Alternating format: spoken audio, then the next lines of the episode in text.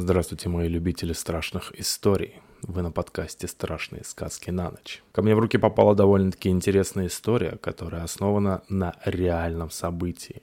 Называется она «Дом под звездным небом». Я живу на севере, провинциальный городок, находящийся почти за полярным кругом. Мы с отцом переехали сюда 14 лет назад, сразу после смерти матери – Отец – кадровый офицер, и назначение на новое место службы он принял беспрекословно. Я же был совсем маленьким, и поэтому совсем ничего не помню о жизни до переезда, словно всю жизнь прожил именно здесь. Итак, я уже упоминал, город находится едва ли не за полярным кругом. Очень короткое, по-северному суровое лето, 9 месяцев зимы и снег. Снег везде. И тишина. Вот что въелось в мозг особенно сильно – Почти каждый день я выходил на прогулку и наслаждался этими странными ощущениями.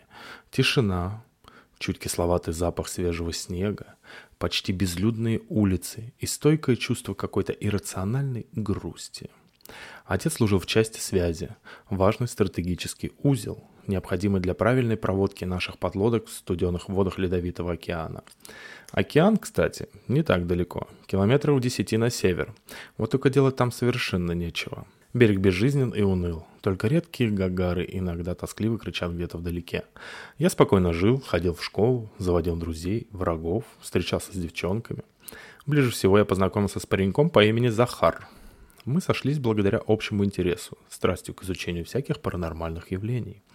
В воинской части была довольно неплохая библиотека. Солдаты туда почти не ходили, а вот мне были рады, как хоть какому-то посетителю. После школы я бегом устремлялся на второй этаж невысокого кирпичного здания, бросал портфель на пол и буквально с ушами уходил в чтение. Старые, пожелтевшие от времени советские газеты, в которых рассказывались о странных необъяснимых случаях в тайге, о тайне гибели экипажа Ливаневского, о разных дальних африканских странах. Когда был маленьким, не мог понять, как это страна, в которой никогда не идет снег и прочие интересности. Потом я брал с собой самые лучшие материалы и тащил домой к Захару. Мы сидели, укутавшись в теплые синие солдатские одеяла и блуждали по закоулкам интернета. Редкое удовольствие для наших мест. Очень медленная и глючная связь, когда одна картинка, например, грузится по 15 минут.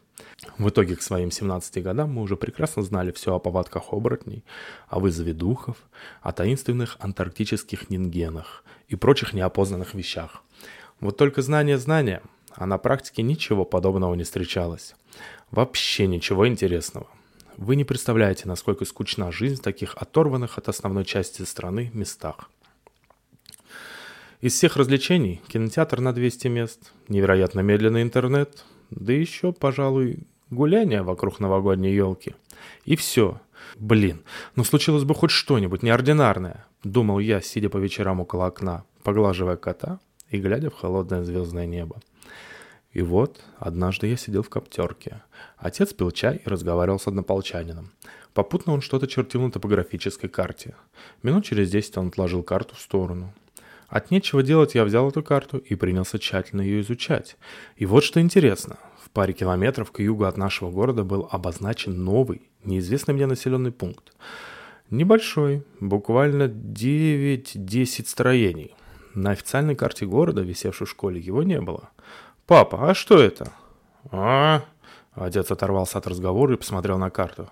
«А, это...» «Кажется, просто старый заброшенный военный городок. Много таких осталось после развала СССР. Вон, сам посмотри». И действительно, я заметил на карте еще несколько похожих точек, разбросанных вокруг города на приличной дистанции. Потом отец забыл об этом разговоре. Еще бы, дело не в проворот, да и к чему ему помнить о всех мелочах. А вот меня задела за живое неисследованная новая территория. Хоть какое-то разнообразие в постылой повседневной жизни. Да ведь там может быть сколько всего интересного. А может быть, удастся найти что-нибудь редкое? Пустой магазин от АК-74, аптечку, да мало ли что. Короче, уже вечером я сидел у Захара дома и рассказывал о заброшенном поселке – «Зашибись!» Захар явно был доволен. «Махнем на выходных!» «Да без вопросов!» И так наступила суббота. Я, Захар, Никита и Пашок собрали рюкзаки с припасами, тушенка, чай, шоколад, хлеб и на лыжах отправились на юг. По нашим расчетам, через час-другой мы должны были достичь места назначения. Шли быстро, практически летели. Потом, насколько я помнил по карте, надо было свернуть. Тут было посложнее. Мы, матерясь, кое-как пробирались сквозь здоровенные сугробы. Наконец заносы кончились и мы очутились на окраине того самого южного городка. Выглядел он, конечно, эффектно. Внутренний двор, плац, занесенный снегом. Вокруг несколько трехэтажных зданий, одно из них с провалившейся внутрь крышей. Довольно опрятно выглядящих, кстати. Видимо, покинули их относительно недавно. Пашок сразу же достал из кармана свой фотоаппарат и принялся кружить на лыжах, выбирая наиболее удачные ракурсы для съемки. Я с Никитой и Захаром пошел к одному из зданий. Надо же было проверить. Вдруг там что-нибудь интересное. Внутри, естественно, не было ни души. Стандартная военная казарма. Я снял лыжи и пошел посмотреть, что там на втором этаже. Ничего интересного. Остовы коек, тумбочки пустые, окна надежно заколочены изнутри. На третьем этаже та же самая картина. Когда я спустился вниз, Захар проинформировал, что Никита пошел сфоткаться на фоне городка вместе с Пашкой мы решили проверить на предмет ценности другие города. Вот мародеры, блин, усмехался я про себя, проходя по плацу. «Пацаны, вы там долго?» — крикнул я Никите. «Да нет, сейчас еще парочку кадров и все. Гляньте, какая тут беседка прикольная стоит». Пашок все не мог расстаться с фотоаппаратом. На беседку смотреть я не пошел. Ну что я, беседок не видел в самом деле. Второй дом был также обычной казармой, а вот третий сразу же привлек наше внимание, стоило только туда войти. Он был какой-то более чистый, что ли. Не такой тронутый временем. Внутри пахло старостью. Так пахнут, например, древние книги или раритетные вещи. И кроме этого, был еще один очень слабый аромат, но я никак не мог понять, какой именно. Что интересно, планировка отличалась от других зданий. На первом этаже была лестница и дверь в общее помещение, и эта дверь была надежно закрыта на большой висячий замок. «Серьезная штука!» – Захар подергал замок. «Че, ломать будем?» – полушутя предложил я. «Да зачем? Пошли лучше наверх», – друг махнул рукой. Мы поднялись по лестнице.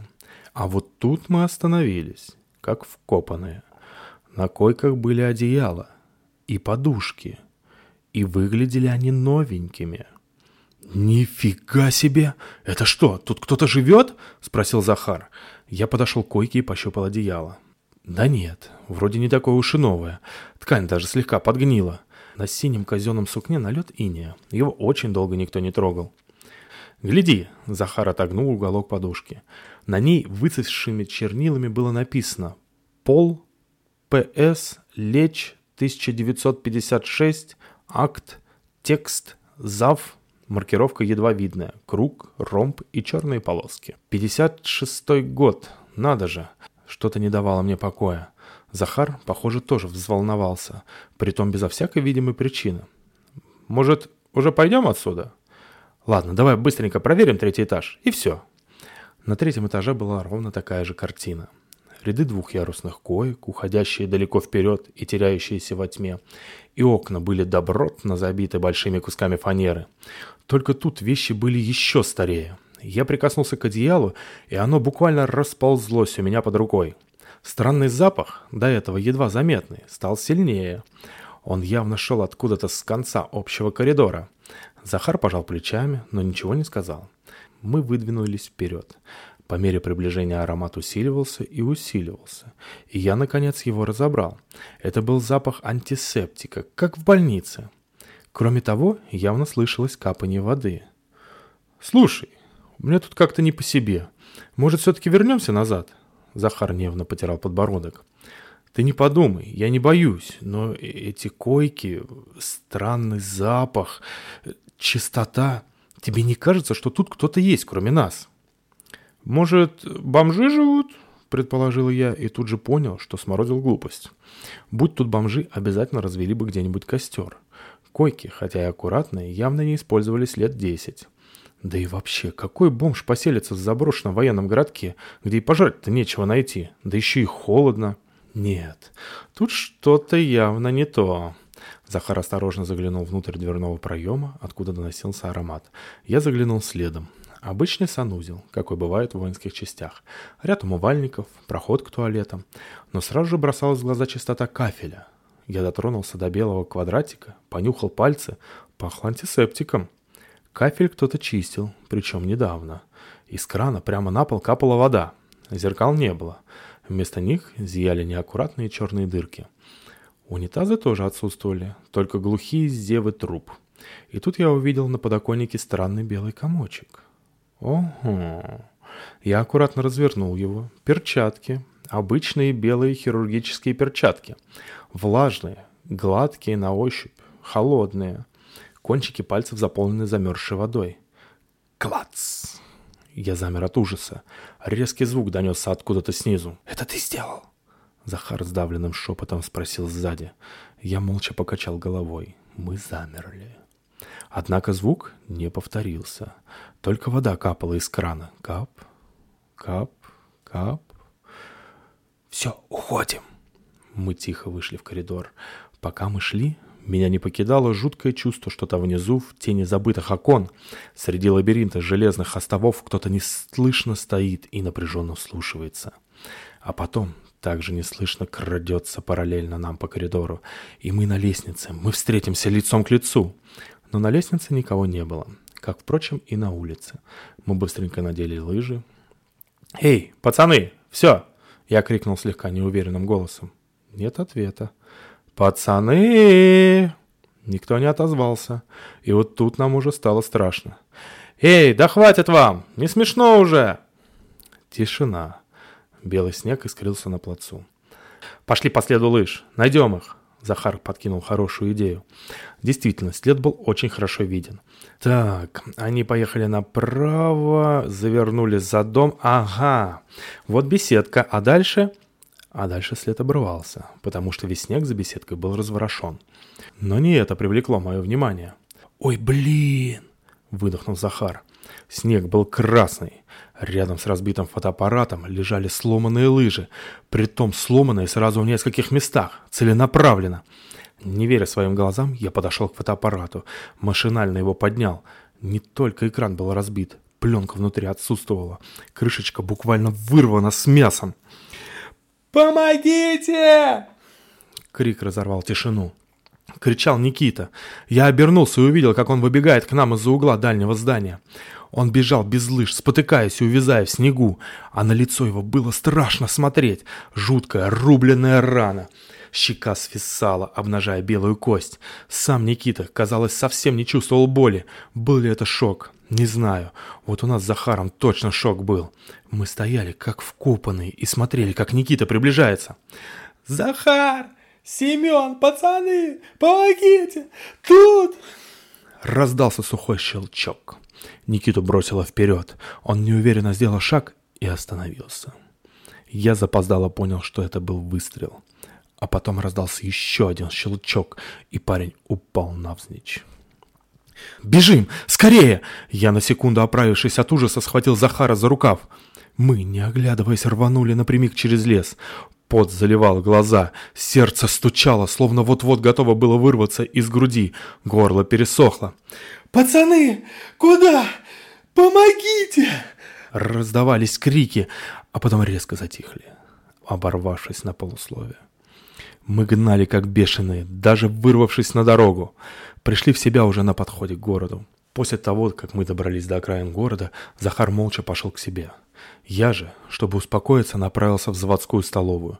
Купил горячий обед, да так с ним и просидел, даже не притронувшись к еде часа три. Домой я пришел поздно. К счастью, отец все еще был в гарнизоне. Я, не раздеваясь, рухнул на кровать. Сон, естественно, не шел. Господи, да что же это получается? Пашок пропал. Судя по кровавому снегу и фотоаппарату, ничего хорошего с ним не случилось. Никиту расстреляли прямо у нас на глазах. А мы, вместо того, чтобы остаться и помочь, свалили поскорее, дрожа от страха. Глубоко внутри я понимал, что ничем мы помочь бы не смогли. Но поганое ощущение от этого не пропадало. Ладно. Заброшенный военный пост. А заброшенный ли? С другой стороны, Отец в курсе всех местных новостей, касающихся армии, и он никогда не упоминал ни о каких военных, расквартированных на юге. К тому же обеспечение солдат едой, необходимыми припасами. К городку давно бы протоптали колею. А тут полная заброшенность. Даже крышу не починили. Значит, не военные? Но кто? Черт, что же сказать родителям Никиты и Пашки? А ведь нас с Захаром вполне могли засечь и запомнить. Я все еще лежал на кровати, когда отец пришел. Он сбросил бушлат, повесил его в прихожей и ушел на кухню. Очевидно, поужинал еще в части. Я, нерешительно ломая пальцы, встал и пошел к нему. «Слушай, папа!» «Да, боец!» – пошутил он и взъерошил мне волосы рукой. «А чего это ты в куртке?» «Да ничего, сейчас переоденусь. Вот ты помнишь военный городок на карте на юге?» «Нет», – наморщил лоб отец. «Какой еще городок?» «Ну как? Я в среду, когда в коптерке сидел, на карте его нашел». «Ты что-то путаешь, сынок. Нет у нас на юге никаких военных городков, и не было никогда».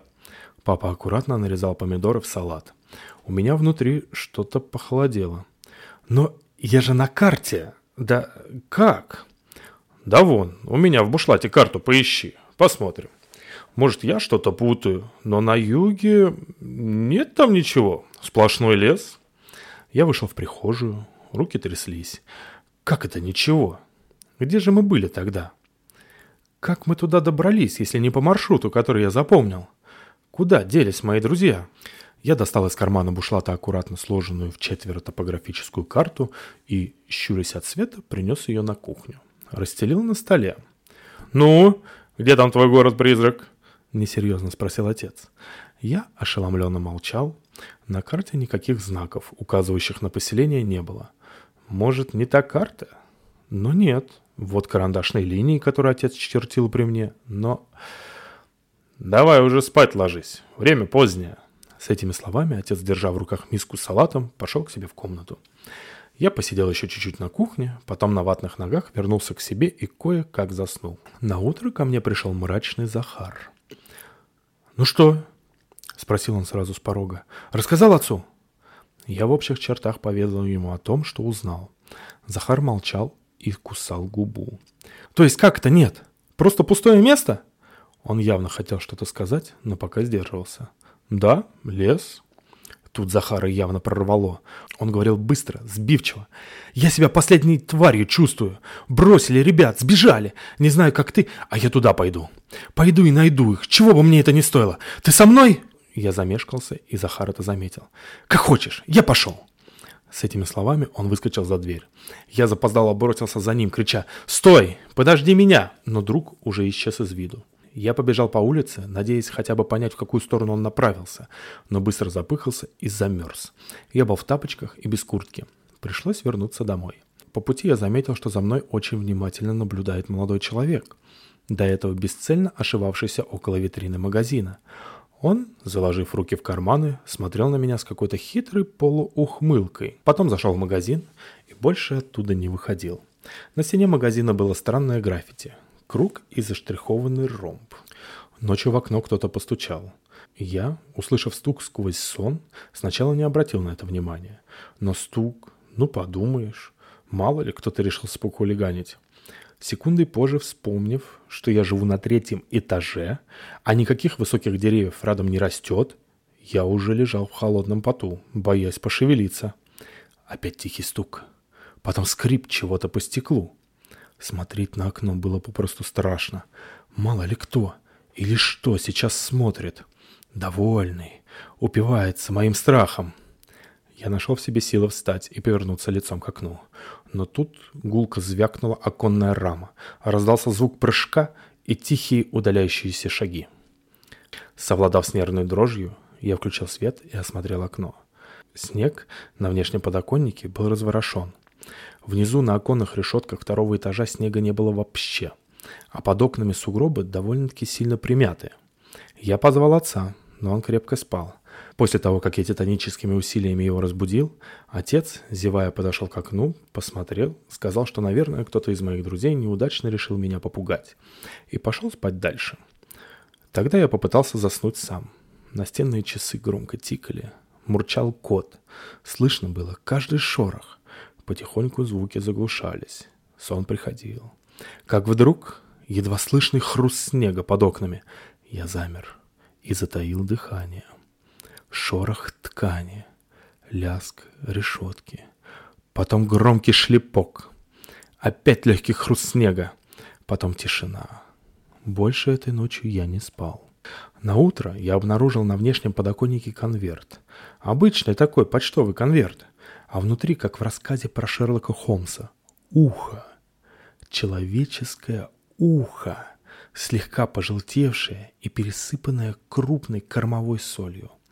Запекшаяся кровь на месте отреза. Судя по размеру, ухо человека примерно моего возраста. Судя по запекшейся крови, в момент ампутации еще живого. Я быстрыми шагами направился в ванную. Склонился над раковиной, меня обильно вырвало. В отделении милиции меня сразу же пропустили к полковнику. Стоило только показать конверт со страшной находкой. Полковник, мужик лет 50, крепкий, без седины, пил крепкий чай и внимательно слушал мой несколько бессвязный рассказ. «Значит, говоришь, на юге. Примерно 3-4 километра. Но там же ничего нет. Господи, но ведь куда-то они пропали. Не может быть такого, чтобы... Ну, нет, ну ведь... Дай-ка сюда. Он взял конверт с ухом, аккуратно засунул его в карман. Подожди, я сейчас вернусь. Попей пока чаю. Он налил ароматную жидкость из термоса, протянул мне кружку и вышел из комнаты. Я сидел в одиночестве, тупо пялясь на стену. Здорово. Просто класс. Хотел чего-нибудь паранормального? Получите. Распишитесь. Несуществующий объект. Пропажа трех друзей. Странный ночной гость. Посылочка от него же. Просто прелестно. Я подул на горячий чай, поднес было кружку к губам, но потом поставил ее на стол и задумался. Как мог человек влезть на решетку второго этажа? Ночью. Да еще абсолютно незаметно для владельцев квартиры. Тут я заметил, что полковник, уходя, забыл на столе листок бумаги и ручку. Он что-то писал во время моего рассказа. Любопытство оказалось сильнее чувства тактичности. И я посмотрел. Обычные каракули, которые частенько чертят чисто машинально. В углу бумажки начерчен странный символ. Круг, в который вписан ромбик, заштрихованный наискось слева направо. Такой же символ был нарисован на полях. Раздались шаги. Я быстро вернул бумажку на место и сделал вид, будто занимаюсь своими делами. Вошел полковник. «Можешь не беспокоиться», — сказал он. «Это не настоящее ухо». «Чего?» Я не мог поверить своим ушам. «Я показал ухо экспертам. Это обычная гутоперчивая подделка. Просто очень высокого качества. Твои друзья просто решили тебя разыграть. И, наверное, сейчас прячется у кого-нибудь из них дома». «Но выстрелы?» А кровь на снегу, а рана на голове. Петарды, клюквенный сок. Мало ли способов. У страха глаза велики. Полковник положил конверт и начал копаться в шкафу, доставая кипу бумажных дел. Ты пей чай, пей. Потом отдохнешь, придешь в себя. Вы еще вместе над этим смеяться будете. Голова шла кругом. Розыгрыш? Всего лишь розыгрыш? Признаюсь, некоторые вещи были нелогичны, но Захар так был расстроен и серьезен. С другой стороны, он мог просто очень хорошо играть свою роль. Ну, конечно. Он же знает мою слабость ко всему неопознанному и странному. Я облегченно вздохнул. По крайней мере, закончилось все хорошо. Но что-то явно не давало мне покоя. Полковник выкладывал папки, изредка посматривая на меня. Точнее, мимо меня на кружку с чаем. Я поднес чашку к губам. Внутри, вытесняя появившееся было чувство облегчения, все сильнее нарастала острая тревога.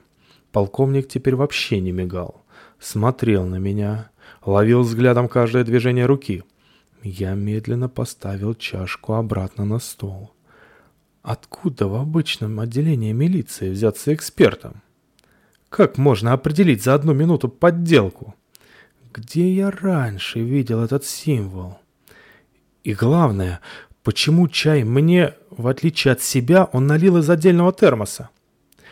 «Извините, а где здесь туалет?» Я сделал вид, что ничего не заподозрил.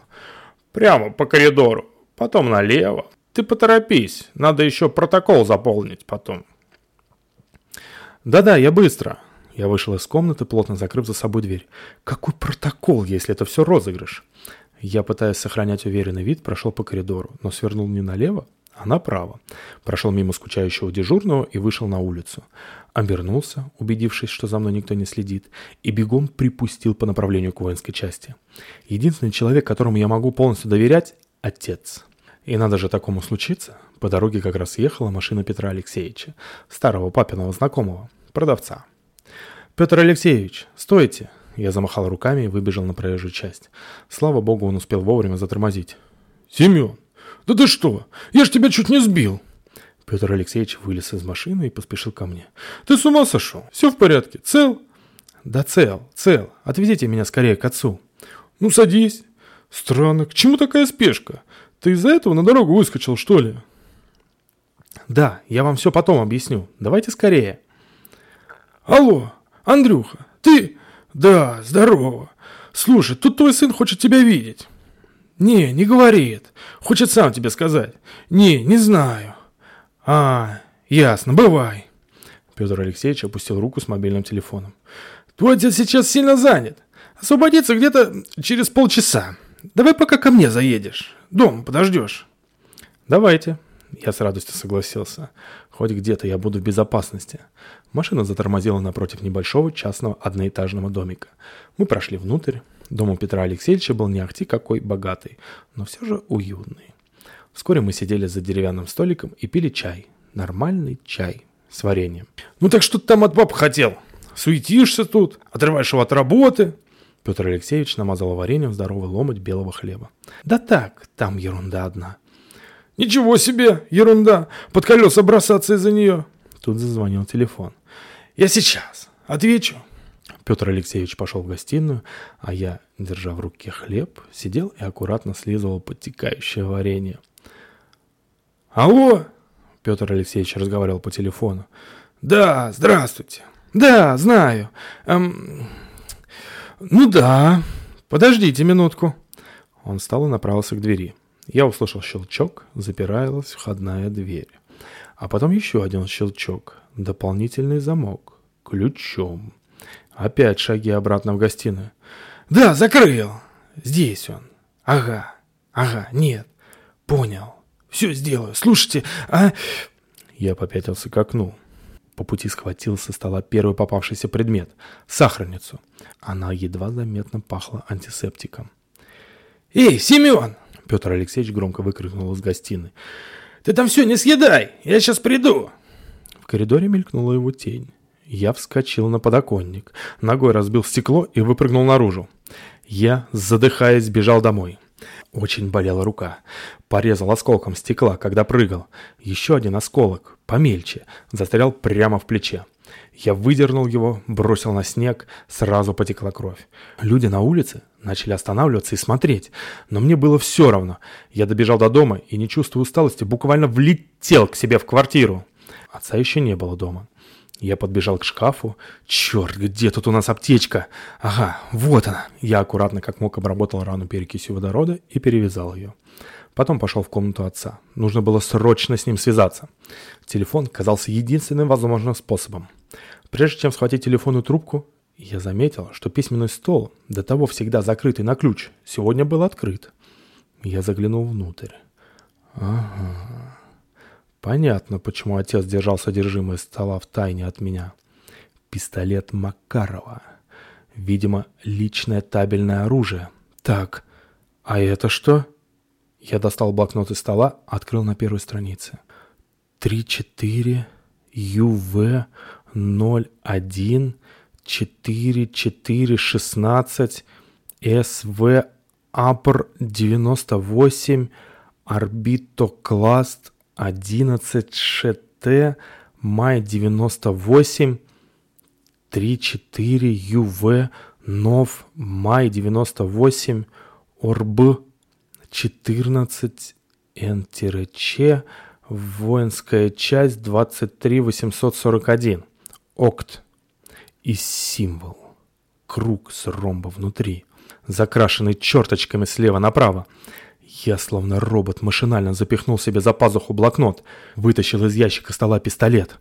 Проверил, обойма на месте. В магазине все патроны, пистолет на предохранителе. В ящике был запасной магазин, его я тоже взял. Все эмоции куда-то улетучились. Вот мой старый надежный рюкзак. Я положил туда запасной магазин, взял с кухни упаковку галет и банку тушенки. Все остальное было скоропортящимся. Небольшой топорик для рубки мяса, швейцарский нож, взял ноутбук со стола, вроде полностью заряжен. И тут, как гром среди ясного неба, раздался щелчок ключей, проворачиваемых в замочной скважине. Отец вернулся. «Сема, сынок, ты уже дома? Мне звонил Петруха. Он...» Отец осекся, ошеломленно смотря на пистолет в моей руке. Пистолет был нацелен прямо на него. «Ты чего, Семен?» «Папа, подними руки!» «Постой! Это же мой пистолет! Ты что, его украл? Прекрати немедленно! Подними руки!» Я наконец сорвался на крик. «Быстро! Подними!» Отец молча поднял руки, повернув их ладонями в мою сторону. Он нервно облизнул губу. «Сын!» — холодно ответил он. Когда ты успокоишься и придешь в себя, у нас будет очень, слышишь, очень серьезный разговор. Ты взрослый парень. Ты должен понимать ответственность. Ответственность? Я не мог удержаться и просто орал на отца. Рука с пистолетом дрожала. Три друга гибнут черт знает где. А ты говоришь об ответственности? Что ты говоришь? Начал было он, но я оборвал фразу на полусловие. Орбитокласт. Я знаю, что это за вещь. Какого черта, папа? Что? Какой еще орбитокласт? Сынок, тебе надо успокоиться. Переезд на север. С насиженного местечка. Почему? Зачем? Смерть матери случайно? Орбитокласт? Смерть ли? Карта? Городок есть или нет? А чья карта была? 3-4 ЮВ. Юго-восток? 3-4 километры? Отец, воспользовавшись ситуацией, попытался сделать рывок в мою сторону, но я пришел в себя и взял прицел повыше, в голову. «Папа!» Мой голос дрогнул. «Не говори ничего. Ни слова. Иди в ванную и сиди там тихо. Слышишь? Быстро!» Это выглядело очень странно. Долговязый, сгорбившийся пацан с рюкзаком за спиной, направивший пистолет на рослого мужчину в черном военном кителе с капитанскими погонами. Отец молча прошел по коридору, открыл дверь ванной и зашел внутрь. Я, не теряя ни секунды, закрыл щеколду со своей стороны двери. Тут же метнулся на кухню, схватил стул и забаррикадировал им дверь. «Семен, ты совершаешь ошибку!» Голос отца слышался немного глухо. Я ничего не ответил. Попятился спиной к входной двери, держа дверь в ванной на прицеле. На всякий случай. Уже выйдя из квартиры, посмотрел на лестничную клетку. Вроде никого нет. Я изо всех сил бросился вниз по лестнице. У вас никогда не было ощущения, что мир вокруг вас рушится, и ничто уже никогда не будет прежним? Три-четыре. Юго-запад. Три-четыре. Юго-запад. Я повторял про себя эти нехитрые координаты, пробираясь сквозь гигантские сукробы. По понятным причинам я не выходил на дорогу. Темнело. Еловые ветки больно хлестали по лицу. Из прокушенной губы сочилась кровь, но я упорно двигался на 3,4 километра в сторону юго-запада. Из этого района невозможно уйти. Невозможно бежать. Сюда не ходят поезда, самолеты появляются раз в месяц, а трасса всего одна. И блокпостов на ней хватает. Тихий снежный лабиринт на отшибе цивилизации, естественная тюрьма — о да, прекрасная перспектива. Остается лишь идти туда, где все началось. Получить ответ хоть на какие-то вопросы. Понять или пропасть бесследно. Тундра заметет следы. Интересно, а случайно ли я тогда увидел эту карту? И ухо. Они не хотят держаться в тайне. О нет. Они издеваются, играют, словно подначивают. Ну давай, ну покажи, чего ты стоишь. Ты же любишь неопознанное. Вот, лови. Но только будь добр, пройди этот путь до конца. Ты ведь сделаешь это, правда? Все, финишная прямая. Закончим это. Кажется, я схожу с ума. Тихо шифером шурша, крыша едет не спеша. Хи-хи, отличная шутка. Уже смеркалось, лес преобразился. Теперь он не был похож на красивое место из новогодней сказки. Не было шикарных припорошенных инеем еловых лап. Теперь лес — темные силуэты деревьев, уходящие верхушками в ослепительно-синее небо с россыпями звезд, таинственные шорохи и потрескивания, оголенные нервы любого, кто посмеет сюда прийти. А, вот оно, сломанный шлагбаум, уже знакомая композиция из девяти небольших зданий. Я не ощущал страха. Странно, но я просто слишком сильно устал. Не терпелось войти внутрь, но осторожность прежде всего. Глупо будет проиграть, не дойдя шага до финала. Я вытащил пистолет, снял его с предохранителя и медленно, тихо пошел вперед, в полуразрушенный дом. Дом под звездным небом. На этот раз я был вооружен и готов ко всему. К нападению, засаде, какому-нибудь страшному зрелищу. Напротив, казарма встретила меня все той же холодной пустотой. Я поднялся на второй этаж. Все тот же бесконечный ряд коек, аккуратно заправленных синими одеялами.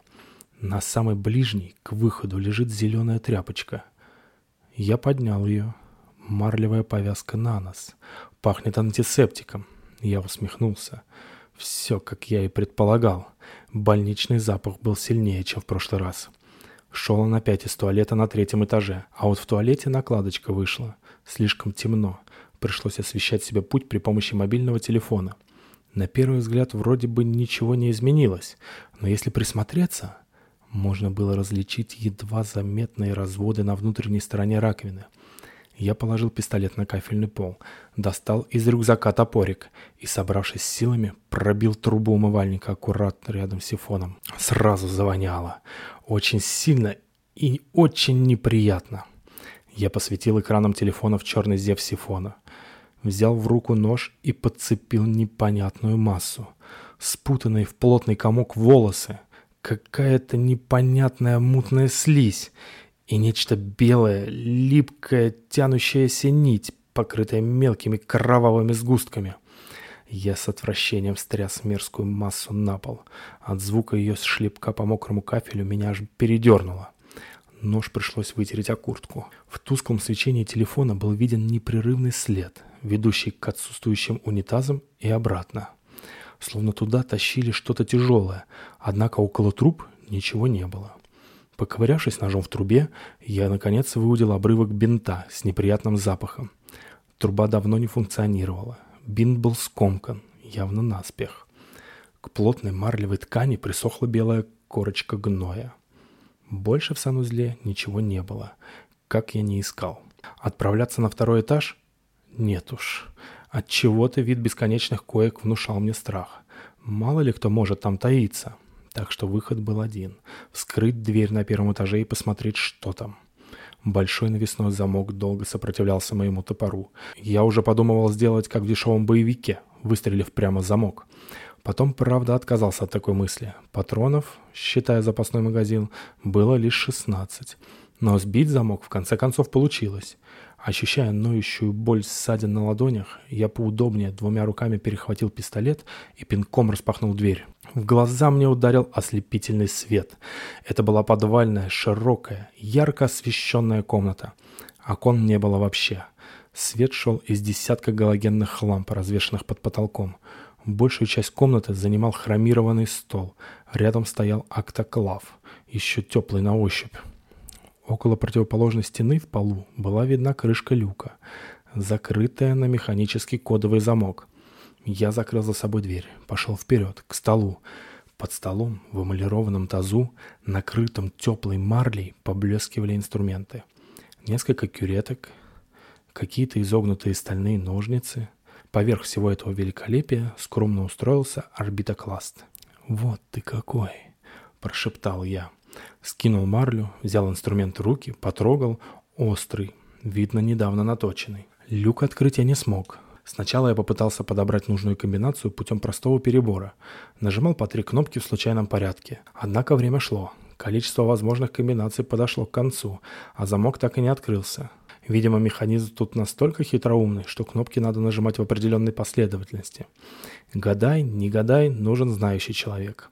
Я обессиленно лег рядом с люком.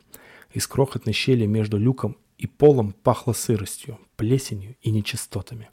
Слух уловил какой-то тихий шорох по другую сторону. Мне хотелось крикнуть «Эй, есть там кто?» Но я вовремя сдержался и лишь прильнул ухом к гладкому металлу. Секунды тишины, казавшиеся вечностью, и едва слышный звук. Кто-то или что-то с другой стороны словно провел по поверхности люка подушечками пальцев. Потом еще раз, и звук прекратился. Я встал, отошел подальше, но никакого движения не последовало. Невидимый незнакомец просто пропал. Ах да, ах да, едва не забыл. Люк был маркирован. Круг, ромбик внутри, штриховка слева направо. Я сижу на полу в ярко освещенной операционной комнате, где очень сильно пахнет антисептиком. Дверь прикрыта, однако замка на ней нет, потому что я сам же его и сломал. И войти внутрь может любой желающий. Ноутбук не работает, поэтому я набираю эту историю на телефоне. Надо ведь как-то коротать время, а у меня его очень много. Экран телефона тусклый, заряда осталось на считанные минуты. Но ничего, надеюсь, мне удастся скинуть в интернет все, что я написал. Бежать некуда, но мне не страшно. У меня есть пистолет и 16 патронов. По крайней мере, я стараюсь уверить самого себя, что мне не страшно. Несмотря на свет, здесь холодно. Пальцы коченеют. Допишу и пойду на улицу, разомнусь. Заодно проверю, не появились ли нежданные гости. А они появятся. Рано или поздно. Я уверен в этом. Там неподалеку от беседки я заметил неплохую занесенную снегом канаву, словно созданную для засады. Как только кого-нибудь замечу, приставлю пистолет к его голове и заставлю открыть люк в операционной. И будь что будет. Индикатор мерцает, телефон разряжен. Ну вот и все. Я иду на улицу, прятаться в кромешной тьме, в тишине, сжимая рукоятку пистолета в руке.